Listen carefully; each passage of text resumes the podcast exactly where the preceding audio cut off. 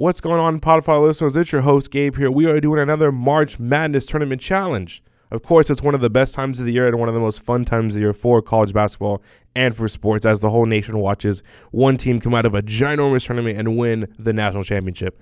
Of course, this year will be the same as last year. We will tweet out a link for you. We will put it on Facebook, Instagram, and Twitter for you to access. If you have not done it before, it's fairly simple. All you have to do is click on the link, make a name, fill out the bracket, and try to beat the Podfathers, of course.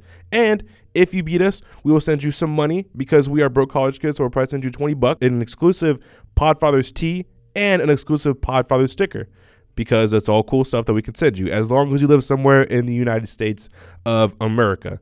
So do not forget to do that by Wednesday night. Have fun with it. Try to beat us. Make a lot of them. And don't forget to tell us who you are by tweeting at us or sending us a message on Facebook or Instagram or Twitter. Do what you got to do, but have fun with it and good luck.